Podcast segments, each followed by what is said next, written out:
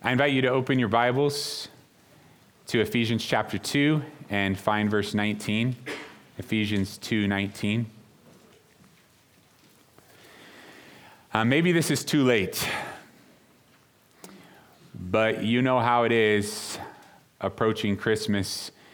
We get so fragmented sometimes. We get going in so many different directions. The truth is, is we overcommit ourselves, and, pretty soon our life isn't about Jesus anymore, let alone the season where we're remembering him. And do you realize that every time you say yes to something, you're saying no to something else? And you might be saying no to something that you really ought to be pouring your time and, and your, your attention into. Are you getting that? And I'm speaking to you from my own life. I know how it is. Things get crowded. There are a lot of demands, there's a lot of desires. And, and I want to I want to live for the Lord. But then approaching the new year, if the Lord gives us, gives us a new year, and thinking about, am I, am I spending my life the way I'm supposed to be spending it? Because I don't want to be marching according to just the beat of society or, or what's around me, those pressures. But I want to say no when I need to say no so that I can say yes to that which is good and right for my, for my family, if you're married, for your, for your marriage. There needs to be a lot of intentionality, like on purpose. We know these things are good, so we're going to pour into them. Am I the only one who sees that crowding in, in, their life? You said yes, obviously. You didn't answer my question. Or you said, no, you're not the only one. And, and I wake up at the end of the day or at the end of the month or whatever and go, why, why am I spending my time this way when, when I really know that God wants me to? My kids might say, just chill. Well, I don't want to just chill, but, but there is something very good about being intentional and pouring into that which which God wants me to be doing and not getting so frazzled. And so maybe you, you need to cancel some things. Maybe that would be rude, but it, it's the way it is. And, and let's, let's set our lives on Jesus to love, to serve, to live. Um, let's ask Him just now to um, bless His word as it goes out. Lord, I know that all of your word is good. And this morning we have before us this portion and we ask that you would make our hearts soft to receive it. I thank you so much for, for giving your grace to me, Lord, not when I was near, but when I was so far away. And, and I pray, Lord, that I would remember that and, and I would remember how I've drawn near, Lord, and as your people, that as your children, as your adopted sons and daughters, that we would remember that you've brought us in by your very own blood, by your very life, Lord and that now we get this incredible relationship, privilege, abundance of, of presence, Lord, with you. And, and we come anticipating and excited for what you desire to show us about your character, about your church, and about ourselves. In Jesus' name we pray. Amen. Verse 19 of Ephesians 2 Now, therefore, you are no longer strangers and foreigners so the word is saying you used to be strangers, you used to be foreigners far away from God, but fellow citizens with the saints and the members of the household of God. Now you're in the house, now you're a part of the household when you were at one time alienated. Now look at what it says in verse 20. Having been built on the foundation of the apostles and prophets, Jesus Christ himself being the chief cornerstone in whom the whole building, being fitted together, grows into a holy temple in the Lord, in whom you also are being built together for a dwelling place of God in the Spirit. There's some imagery here, there's a picture that God is giving to us. And it's the picture of a holy house, a holy house for God. Yes, it is imagery, but it's not just for the sake of imagery. There is a deep meaning and a strong application and a function to this holy house of God that we will learn about at the end of chapter 2 here in Ephesians. Number one, the holy house's cornerstone. Who is that? We touched on it last week. It's Jesus. The house wouldn't be strong, it wouldn't be straight, it wouldn't be level, it, it wouldn't be right if it were not for our cornerstone, our Savior, Jesus Christ. This cornerstone is a reference, this mention of cornerstone is a reference to Psalm 118. From what I could find, and I searched high and low, this is the Old Testament passage that is used in the New Testament more than any other passage. To me, that means something. In fact, Jesus himself talked about this passage from Psalm 118 three different times in Matthew, in Mark, and in Luke. And then the Apostle Peter speaks of the cornerstone in Acts chapter 4 when he preaches.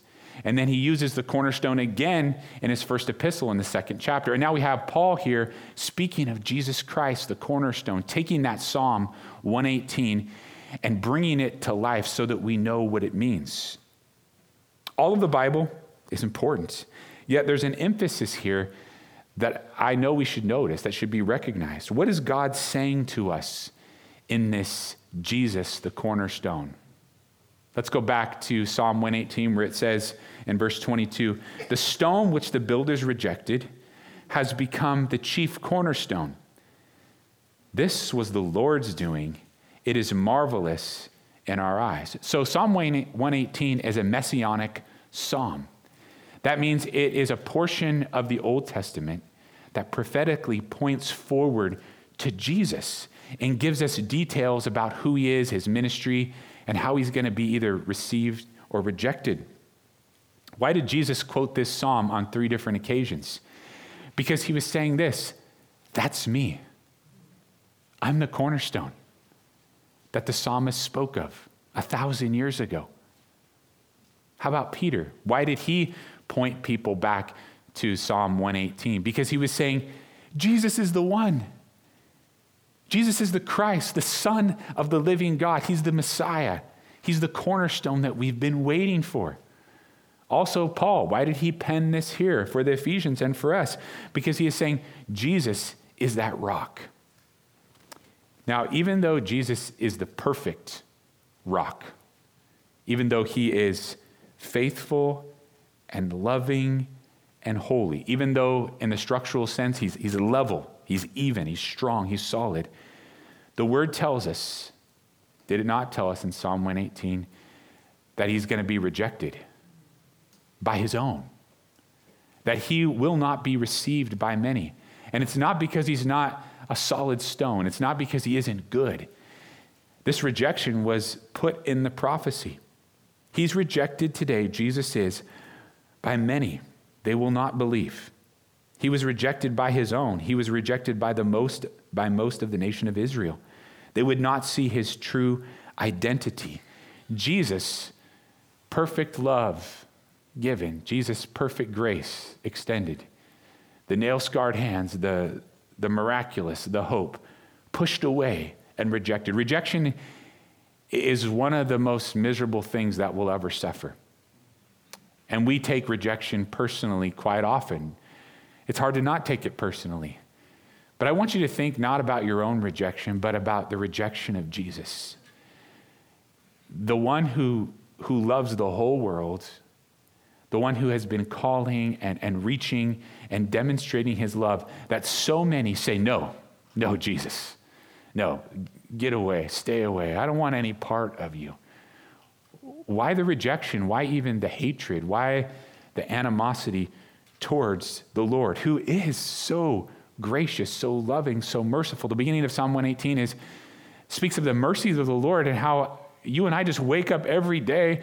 We're like, there he is again. He was with me through the watches of the night. And again, look how faithful he is to me. Why would somebody push away and just say, no, no, no? I don't want him. I don't believe in him. Peter wrote of the cornerstone 1 Peter chapter 2 verse 6 Therefore it is also contained in the scripture behold I lay in Zion a chief cornerstone. That means I lay in the sense of I set the foundation stone. I, I put it in place. A chief cornerstone elect precious. And he who believes on him will by no means be put to shame. Therefore to you who believe he is precious. Is he not precious to you Christian? Jesus your rock. He's the rock of your salvation. Oh, how precious our Lord is to us. He's, it's sweet. But to those who are disobedient, the stone which the builders rejected has become the chief cornerstone, and a stone of stumbling, and a rock of offense. They stumble, being disobedient to the word to which they also were appointed. It was prophesied there will be rejection of the rock. And then the analogies about rocks just keep rolling in. Because did you see how it was put here in 1 Peter chapter 2? That they're stumbling. Have you ever stumbled over a rock? That they're stumbling over Jesus. Our property, my property, has a ton of rocks on it. It's ironic because we live on Sandy Way and we have almost nothing but rocks. They're just everywhere. I call the fist sized rocks ankle breakers because that's what they are to me. They're just like you think you've picked them all up and piled them all up, and there's more of them. There's just rocks all over the place. So the Bible says to us that Jesus is a stone of stumbling.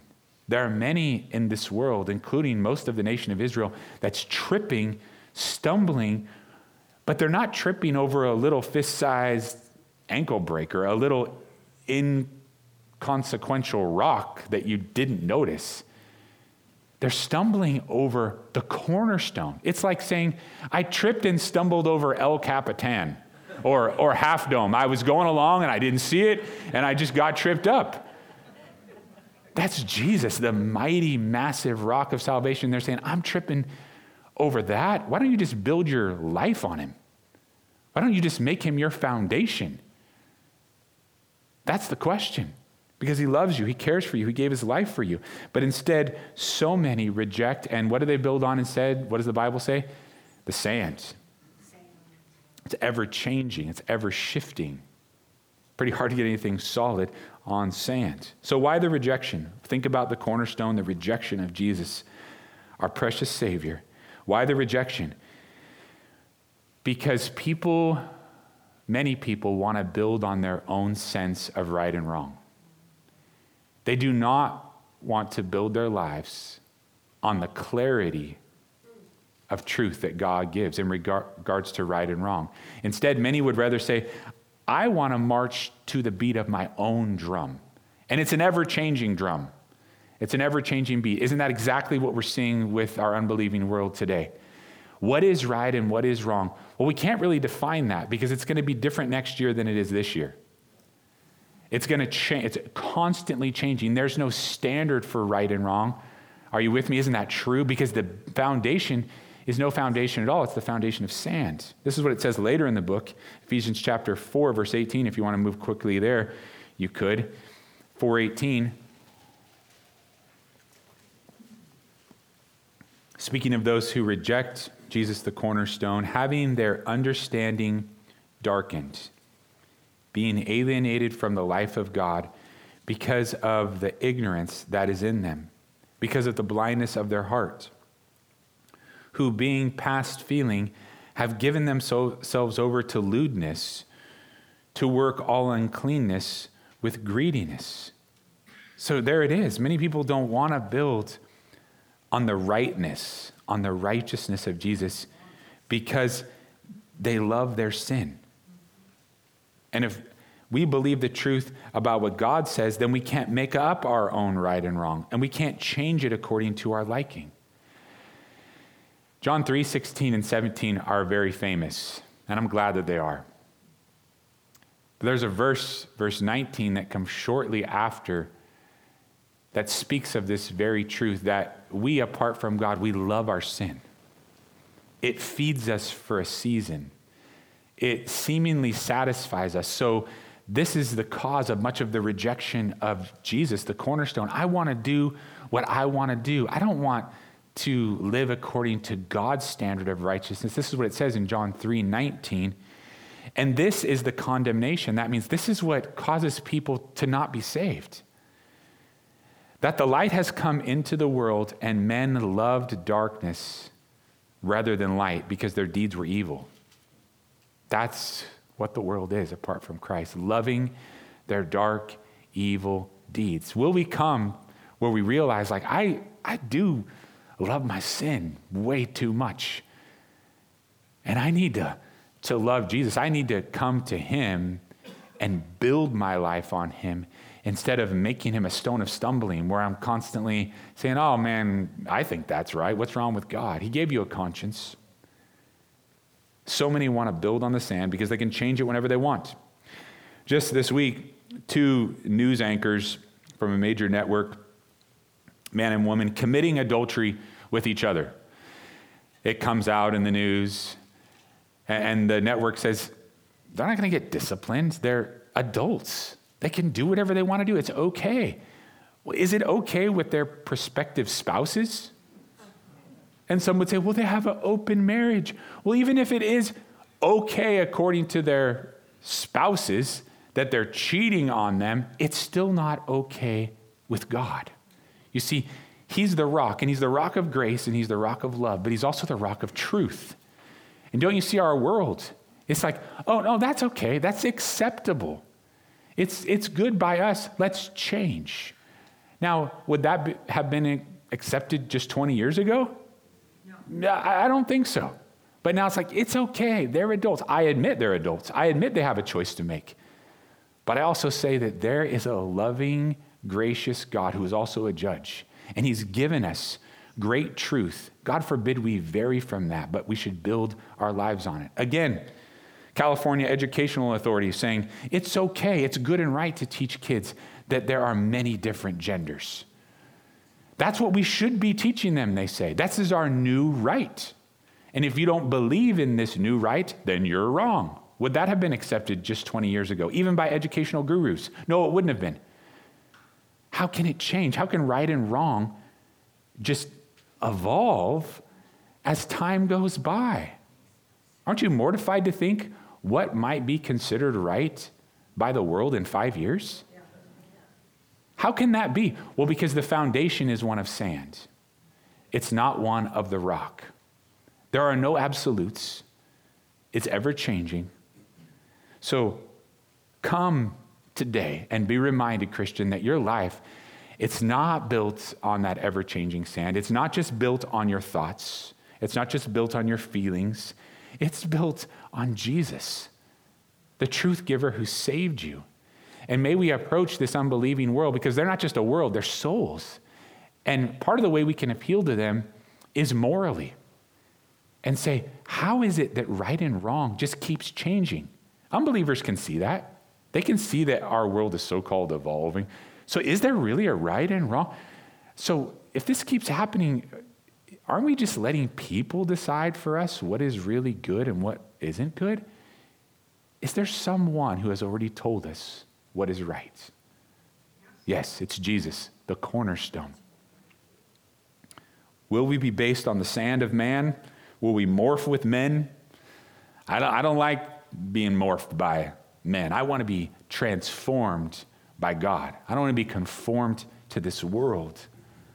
I don't want my family, my marriage, eh, this body, the body of Christ as a whole, to be conform to this world, but we want to be transformed by the renewing of our minds. That's according to the cornerstone. So look at the sweetness of this Jesus himself being the chief cornerstone. He's the one. We build our lives on his grace, on his love. And that's not going to go over well with everybody. But still, where will we stand? Where, we, where will we build? I'm starting to talk too fast again. Have you noticed that? It's like you can hold up a sign from the back that says, slow down. I'm off my heart medicine, so my heart's like up in a good way. So I'm maybe I can talk faster. I don't know. I'll... Point number two the holy house's foundation. So we had the holy house's cornerstone. And now you'll notice that these verses also speak of the rest of the foundation of God's holy house or his holy households. Who is those who who are those who are part of the remainder of the foundation according to the word of God here the apostles and the prophets now understand that Jesus being the chief cornerstone the apostles and the prophets are set according they take their direction from him they're set according to his righteousness, not their own. They're lined up with him in the sense of structure and building. He is the standard, he's the control point. And now we have Jesus, the chief cornerstone, and the apostles and the prophets are all set in accordance to him. So, in what way, when you were studying this, reading ahead, did you ask, like, in what way are the apostles and the prophets, in what way were they foundational to this holy house of God? I consider some of the apostles and prophets. I, I think about Jonah, a prophet. I don't think I would really want to build on Jonah. Or I think about Peter. I mean, Peter was a powerful preacher, but in some ways he was pretty sketchy. I don't know that I would want to build on Peter. But then you also have your Daniels, and you're like, that guy's pretty rock solid. And you got your Pauls, and you're like, yeah. But I don't see this, and nor does the Bible mean that they're building upon the, the character of the person necessarily, but they're building on the work of God through the lives of the apostles and the prophets. And what did God use those apostles and prophets for? Well, He poured His holy word through their pens, did He not? And in that way, we are here now reading an epistle that was written by an apostle, and it's very foundational to who we are in the holy house of God. Such it was true, it was also true with the prophets who gave us these prophecies pointing to Jesus, speaking the truth of the word of God to us. So the church has this foundation of the word of God given to us through the lives and the gifting and the inspiration of the apostles and the prophets. Now, God also used the apostles and the prophets to sort out a mystery. And if you've been studying, maybe you went a bit into chapter three, not realizing that we didn't finish chapter two, but there's a mystery in chapter three. And part of that mystery was how is God going to take Gentiles and Jews and bring them together in one house, in one body, in one love, in one grace? How's he going to do that? You see, when Jesus ascended to heaven after he rose from the dead, he told the apostles, he said, Go therefore and make disciples of all nations, didn't he? But at that time, as they're standing there uh, looking up, they didn't have a clue what that meant. Go and make disciples of all nations. They're just, they recorded it, so you know that they were listening. God brought it to their memory. But as far as making disciples of all nations, even Gentiles, they didn't know how to do that. They weren't even sure they wanted to do that. If we look at the life of Peter.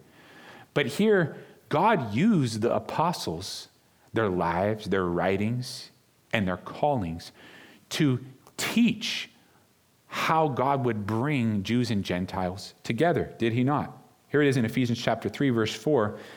In the very end of chapter, uh, verse 4, the mystery of Christ, there's the mystery. How is God going to do this? which in other ages was not made known to the sons of men, as it has now been revealed by the Spirit to his holy apostles and prophets. So early on, this mystery really was mystifying to people. When God said to Abraham, I'm going to bless all the nations through you, he was like, That's great. I don't know what it means. I'm not planning on reaching out to any Gentile nations. But now Jesus made this known through the apostles. The apostles wanted to exclude other nations, but God used, especially Peter and then later Paul, to explain how the Jewish people and the Gentile people would be united in the church.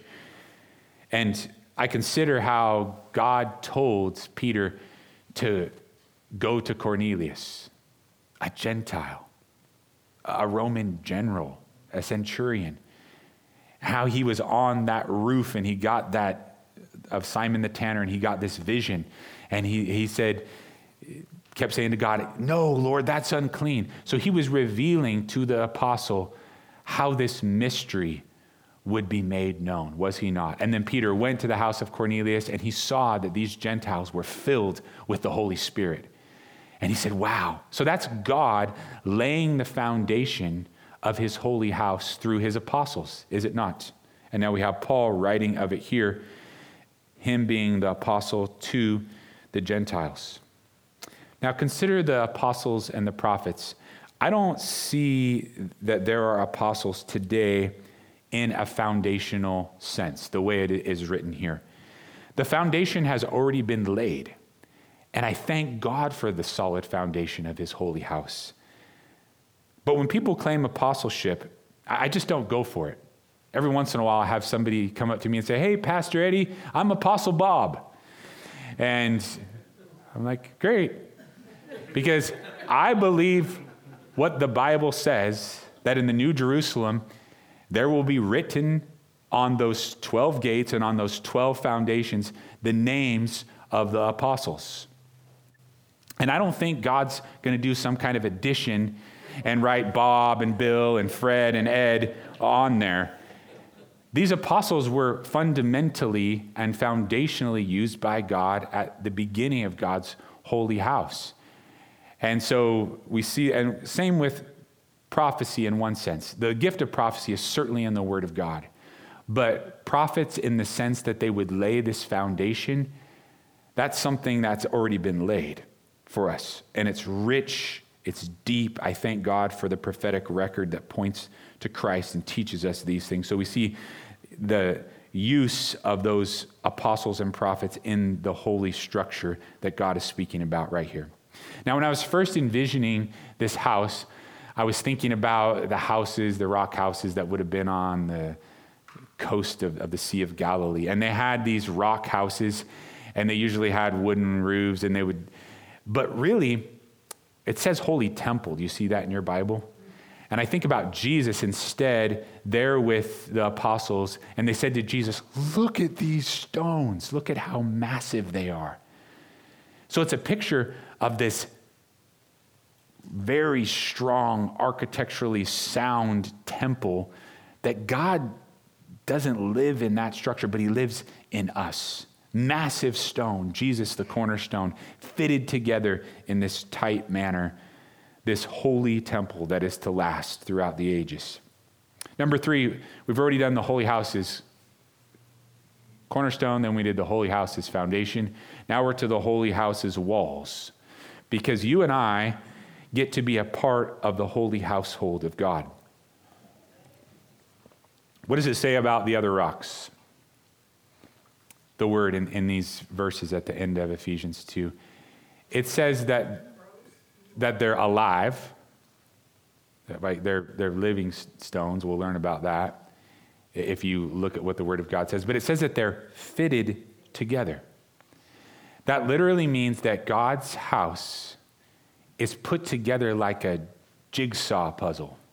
It's put together with intricate care, each rock having its own shape, but put together in a manner by the master mason as he lays out that wall and puts it together, all fitted, all different sizes of rocks, different shapes, fitted together.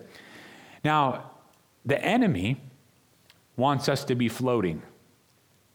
And the Lord, by his design, wants us to be fitted together with his people into the walls of his holy house, his holy temple. In other parts of the Bible, we're called members that are fitted together and functioning. Here we get the word saints also. 1 Peter chapter 2 verse 4 coming to him as to a living stone rejected indeed by men but chosen by God and precious. You also, as living stones, are being built up a spiritual house. Living stones. Normally, rocks aren't alive. So, this is supernatural. We're to have all of the solid qualities of a stone, you know, used and fitted together in that wall. But we're alive in the Lord, not dead, not stagnant, not inflexible. God fitting us together and building the wall of his holy house, building the perimeter of his holy temple. When you put rock together, you find that when you see a good rock wall, it's, a, it's according to the shape. They lock together strong and stable. That is God's design for us, that we would be interlocked on him and in him. But so many Christians are like lone rocks out detached, doing their own thing. Like body parts that are detached from the body. And therefore, of no use or of, of little use. Now, I realize when it comes to you and me that there's this fierce sense of independence. And that really appeals to my flesh, but it is, it's not God's design. God's design is a holy house of living stones fitted together. And it's a shame when we don't lock together for very long the way that we should. Now, let's face it, I got it right here in my notes. We get rubbed the wrong way. And I'm not saying that Christianity is all about organized religion. What I'm submitting to you is that God has a structure and it's biblical. I'm not out to say, oh, it's, it's got to be this hierarchy and all that. I'm looking at God's structure and I know that the Bible is saying that we're supposed to be a part of that. But our fierce sense of independence causes us to be way too disconnected sometimes.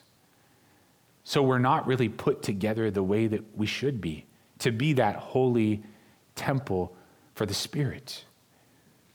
Are you a part of that scriptural structure? If you don't like that, you know, the, and I do, I have an aversion to organized religion. But I'm asking you, isn't there a structure in the Bible when, when you look at the body of Christ? Because this is the church, isn't it? And there is a structure to it. And it's described for us in a very connected manner. Like, are you a part of that scriptural structure? Now, I admit that, that we could organize some, some placation. What I mean is, we can say, like, oh, but really, when it comes to being fitted together, this has to do with functioning as the holy house of God. As a church, we're also the body, and we're supposed to be serving, functioning, serving the, to the glory of God. And so being a part of things, yeah, it's being around each other, but it's it's serving. And whenever we are not consistently serving in some manner, we're going to feel disconnected from the wall. And that's not the truth. When we won't say, you know what, I'm in.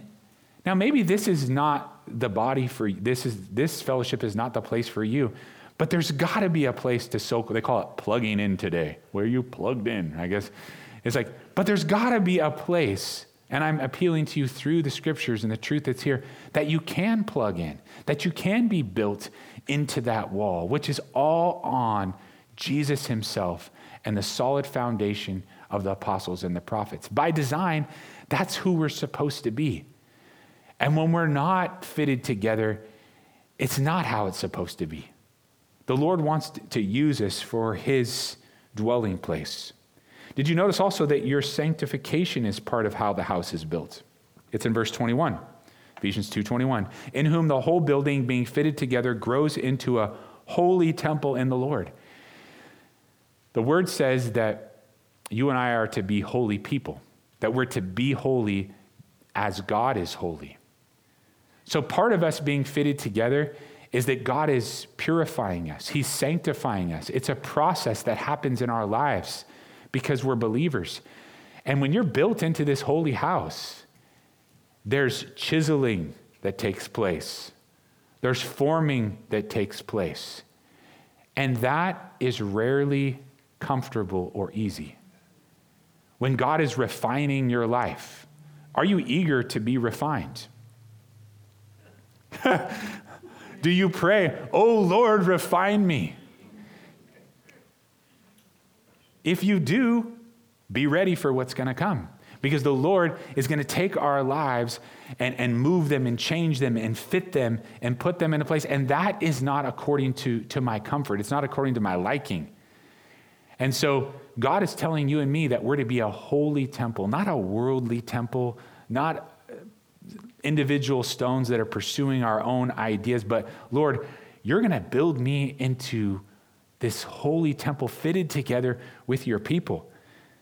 That's rarely easy or comfortable, but being a part of God's holy temple is so good. And you know what it's like, many of you do, being fitted together in a way. Oftentimes, it's not always the case, but what keeps us from, from being fitted together is we just don't want to change. We don't want to surrender. We're like, eh, And God is saying, I'm, I'm asking you to be, I'm commanding for you to be a holy temple in the Lord, set apart. Are you building your life on the cornerstone? Are you one of those rocks that's fitted together? Or is Jesus just a filler? Is Jesus just a sideshow, a sometimes priority? Because if we're not centered on the solid foundation of the cornerstone, then we're going to crumble. You've got to be that little rock on the big rock. Where are you building your house? Where are you building your home? The holy walls fitted together in the body of Christ. There's such a temptation to just be rogue, to just be separate, to just say, I don't know where I fit, instead of saying, Lord, I know I fit with your people. It tells me right here. It, it, it's hard for me, but, but I do fit according to your design, according to your commands. The final point is the holy house's dweller, because we can talk about the foundation and the walls, but who lives in the house? What does it say in your Bible at the very end of the chapter? The Spirit. the Spirit. The Holy Spirit is the one who dwells in this holy house. He dwells in you and me. I'll read to you from 1 Corinthians chapter 3, verse 16. It's a question for you. Do you not know that you are the temple of God and that the Spirit of God dwells in you? So that kind of question is it's it is a question, but it's like, don't you know that the Holy Spirit lives in you? If anyone defiles the temple of God, God will destroy him, for the temple of God is holy, which temple you are. The corner, the, founda- the cornerstone, the foundation, the walls of the living stones.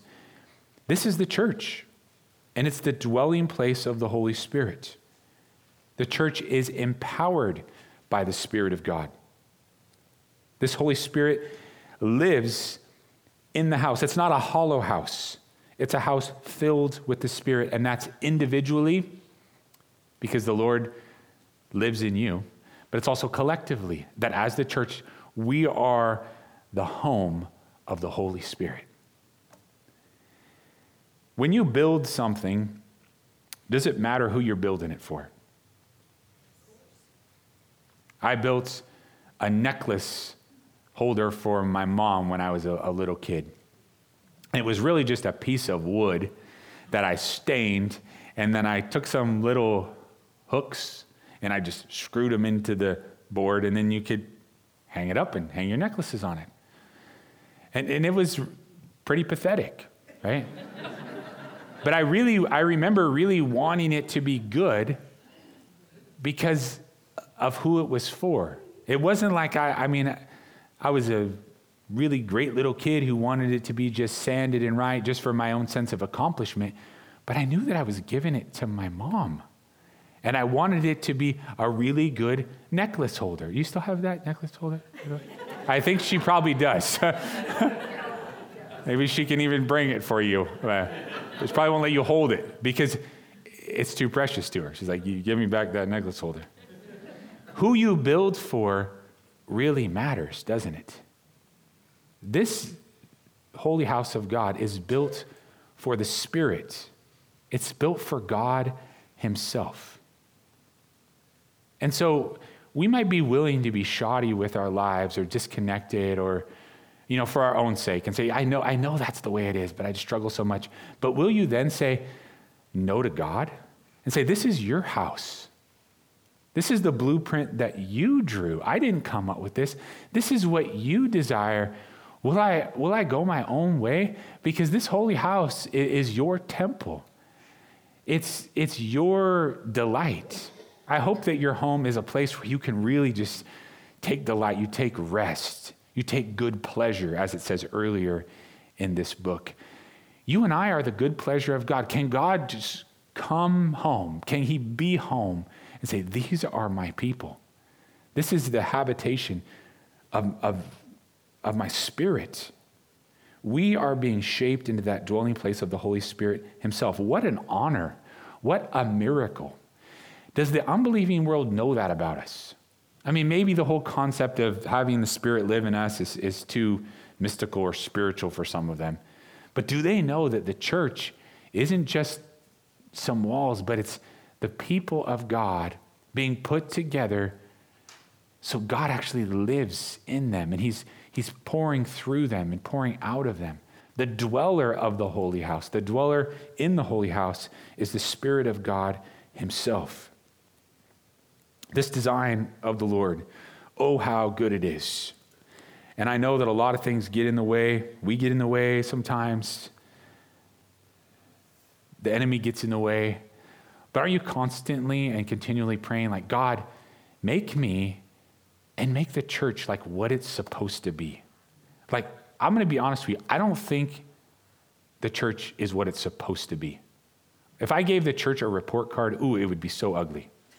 It would just people say, oh, the church is great. No, we, we stink. We're not doing very well. And how do I get to that conclusion? I open up the Bible and I'm like, is that who we really are?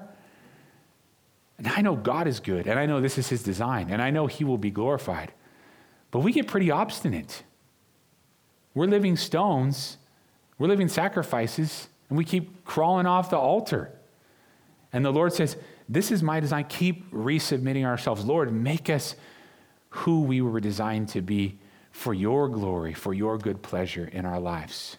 If you are not a part of the holy house, if you're not one of those rocks in the wall,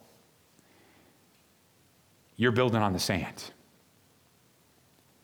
You don't know of the goodness of God. You don't have to be tossed to and fro with this world and how it just doesn't know which way is up or down. You can come and have the truth of God. Now, the truth really doesn't always draw us, but you know what does draw us? Is His kindness. His kindness leads us to repentance. Jesus isn't just a truth giver. He's not just, here's right and wrong, just deal with it. He's the Savior who paid for your sin on the cross so that you could be forgiven, so that you could be free. And when you submit to Him as Lord, when you confess with your mouth that Jesus is Lord, and believe in your heart that God raised Him from the dead, He saves you and He brings you into His house. And it's not just a house that's physical, it's a spiritual household. He fills you, He walks with you. He brings you home to heaven when your day is due. That's wonderful grace. Will you build your life on the rock of Jesus Christ? Will you say, Today, that's where my feet are going to be. That's where my stand, He's my standard. Not, not me anymore. My thoughts have been polluted and, and sideways for so long. Now I need the rock of Jesus and the rock of His grace in my life. Far be it from me to not tell you that you can believe upon his name and be saved if you've come among his church today and, and seen and tasted of his goodness. Receive him. For as many as received him, to them gave he power to be sons of God, right? Even to them who believe on his name. But you got to believe, you got to receive. The gift is extended. So reach out and take it.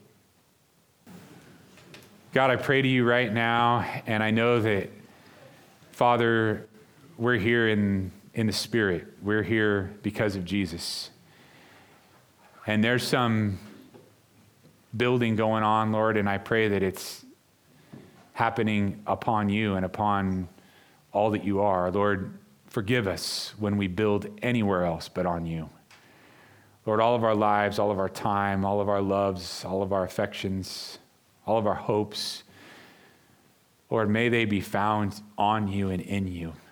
You've never let us down, Lord. You've always been the solid, faithful one. And so I pray that you would bring that faithfulness to our remembrance as we tell you, Lord, that you're our rock. Amen.